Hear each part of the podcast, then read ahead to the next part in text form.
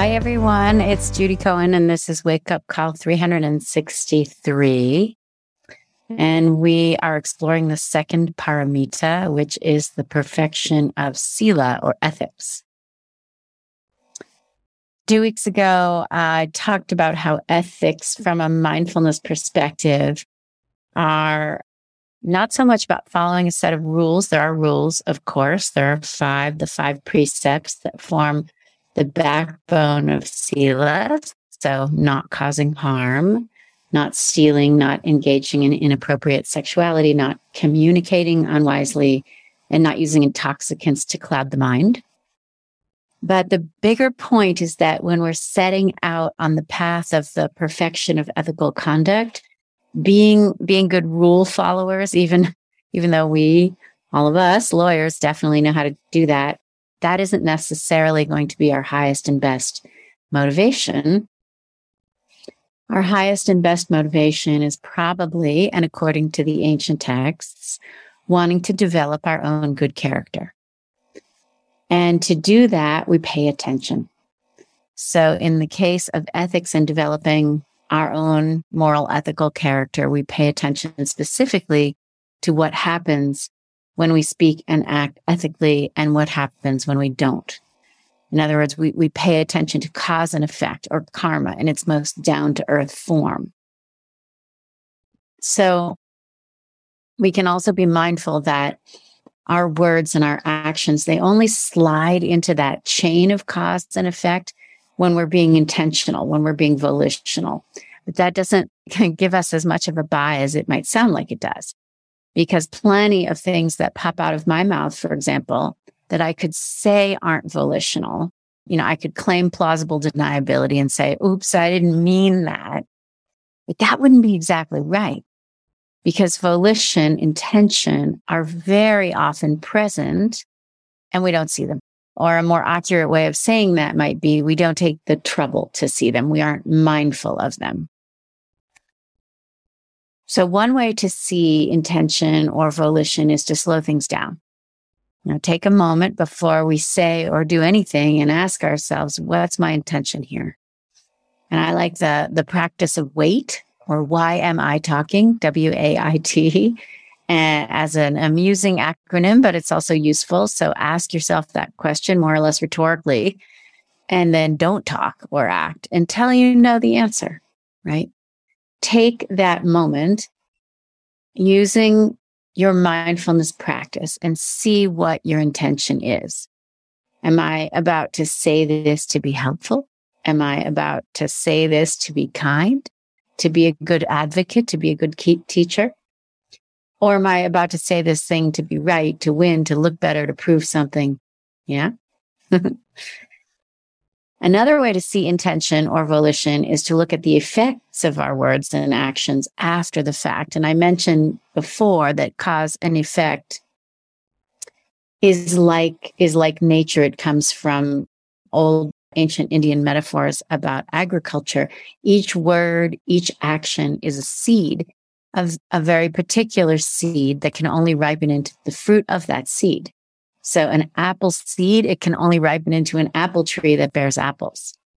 Kind deed or compassionate act ripens into a feeling of kindness or care on the part of the recipient, even if we aren't aware that loving kindness is the seed. And words or actions that are seeded with ill will, whether or not we've taken that mindful moment to examine our intentions, they ripen in the person who is their recipient into a feeling of being harmed. You know, how many times have you noticed someone wince or tense up or look away in response to something you said or did? I know I've noticed that more times than I than I wish I had.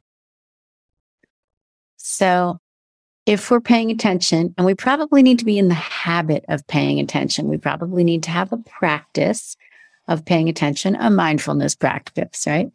There's a better chance we'll see and know before we say or do anything what our intentions are because we're looking, which gives us time to adjust and then to align them with the five precepts, particularly the first one of non harming. But even with a strong mindfulness practice, we might forget to pay attention. We will forget to pay attention. And that doesn't mean the intention isn't there. Again, it just means we don't notice it before we open our mouths or our screens or walk into a room or start up our car. So we miss the intention or we miss even looking for it, even being mindful that intention is there. We've said or done the thing. It's the old Zen saying, you know, you can't unring the bell, right? what do we do? Okay. So the bell is rung, but still really we persevere with our practice. And this is where the courage and grace part of mindfulness comes in moment to moment, non judgmental attention with courage and grace. So the bell is rung, or maybe it's still ringing and it's not too late. It's never too late. We can use our mindfulness practice to see the fruits of our words or actions with courage. We can see the joy ripening from a kind seed or pain or resentment or fear ripening from an unkind one. Again, from the seeds we planted consciously or unconsciously, knowingly or unknowingly. And then we can work backwards with courage, with grace, becoming aware of what our intentions were. And if they weren't in alignment with the ethical, moral, moral character we want to be building, right? We realign. And also we probably apologize. right? So for me, this is not easy. I don't want to make it sound easy, although maybe it's easy for you. I don't know. For me, it's really painful to see that I've caused harm. And I think that's a good thing, right? In the sense that it points to this difference between following a set of rules and cultivating kindness and compassion as, as habits of mind, habits of heart, these durable, default qualities of the heart and mind that are cultivated to become durable default qualities and then seed everything or most everything we say and do, like Naomi Nye says, and then go with us like a shadow or a friend. And I think we can do this even as advocates. I think we can do this even as adversaries. So we don't get a bye when we're not aware of our intentions. We don't get to say those words. Those were things I said without any intention, things I did without any volition, because mindfulness enables us to see that intention is almost always under there, influencing every seed and manifesting as either a red, delicious apple or a shriveled, bruised apple. a couple of weeks ago, I left you with some questions and the, at the very beginning of this investigation of ethics and the, the top three were, can we use our mindfulness practice to pay attention to our intention or volition when we speak or act? So yes, I think we can. And we practice intentional moment to moment attention with courage, with grace. And slowly but surely we start to see our intentions before we make a move. Or if not then, at least after. That was the first question. Second one is when we do that, can we notice wholesome real time consequences when our intentions are wholesome and aligned with Sila? Yes, yay, right?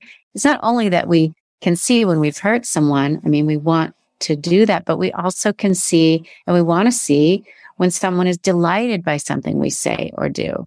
You know, that's a really wonderful and important thing to take in.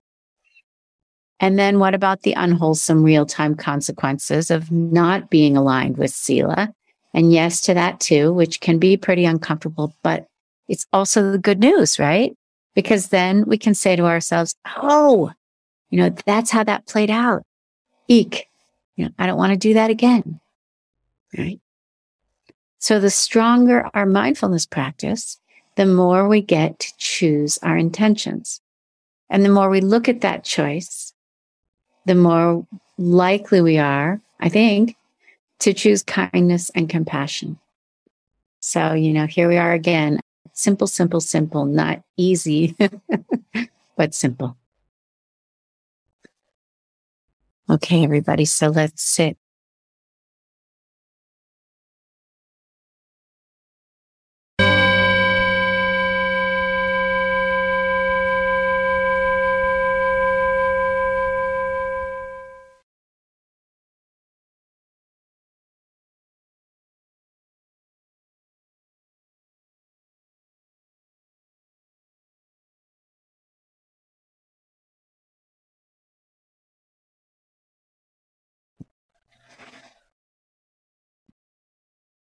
Finding a posture, the one that's the most supportive for you today.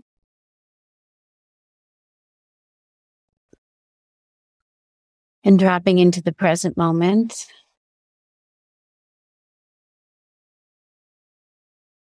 And doing that by giving the attention someplace to land, the breath, the body,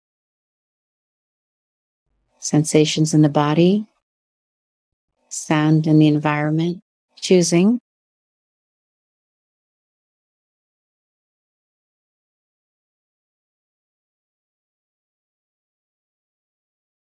And then very, very gently, but intentionally resting the attention on this object of awareness, resting the attention on this object of awareness.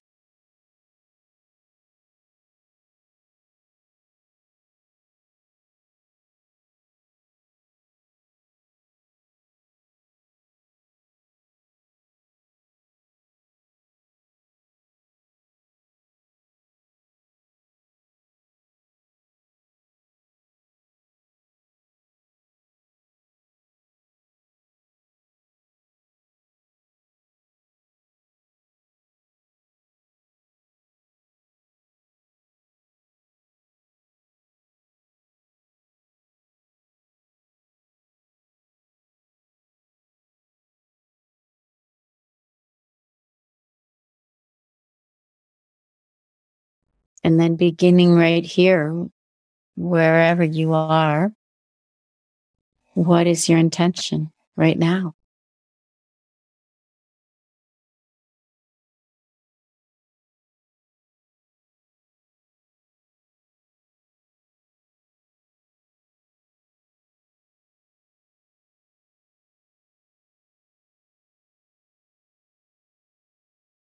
Right now since you're you're sitting and you're sitting with yourself. If you if you are doing that uh what is your intention towards yourself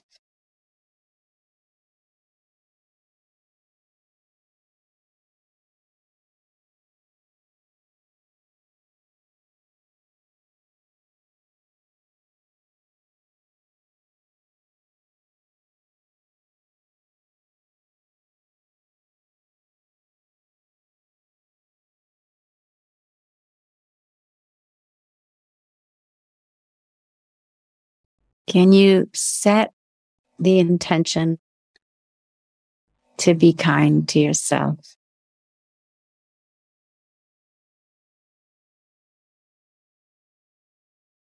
You know, it doesn't have to be a whole life thing. It can just be for this sit. And you set the intention to be kind to yourself just for this whole sit.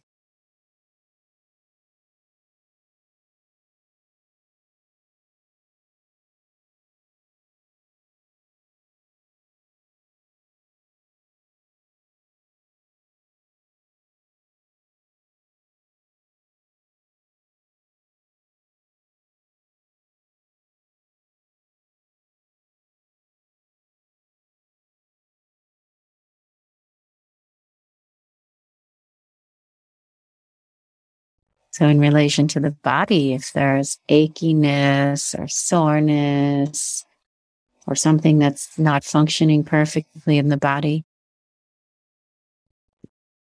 and you be kind and say, Oh, dear, you poor dear, I love you. Really, that deepest level of kindness and compassion towards your own body.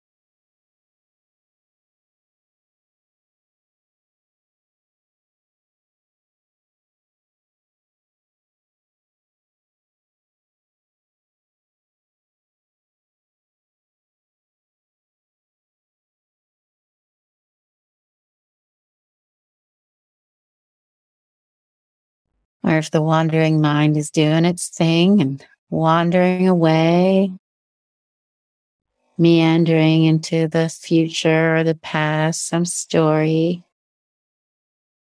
can you just say, Oh, that's just my mind wandering. That's what the mind does. Not a problem. I love you. Come on back.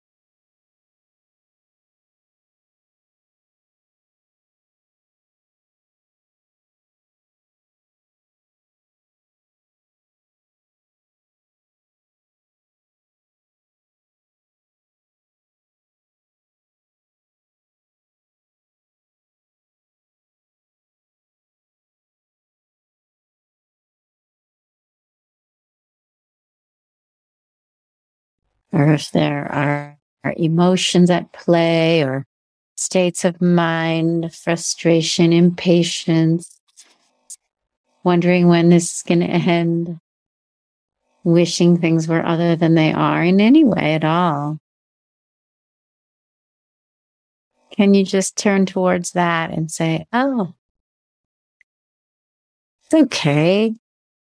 I see that that's happening. Not a problem. Let that go.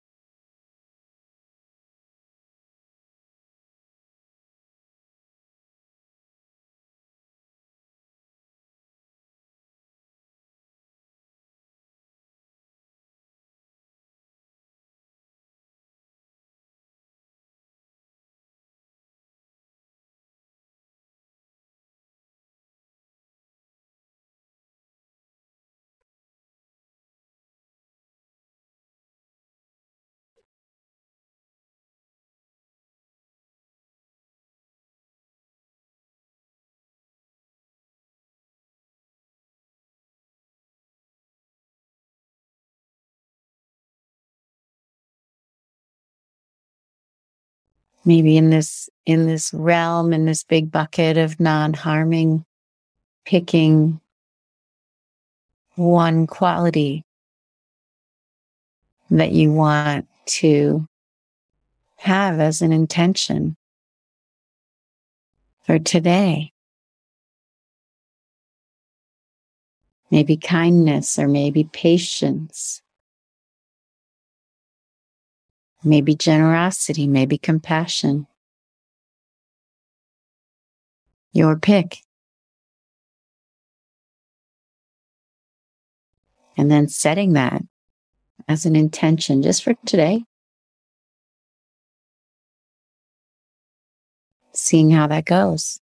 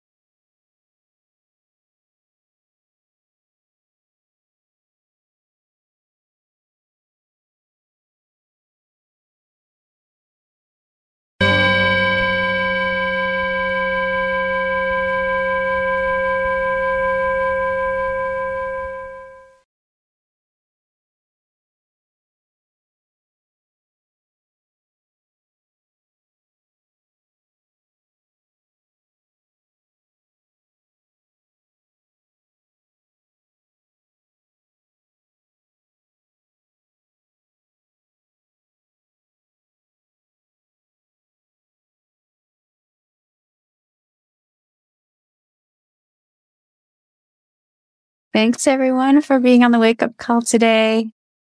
Have a have a good Thursday, good weekend. Be safe out there.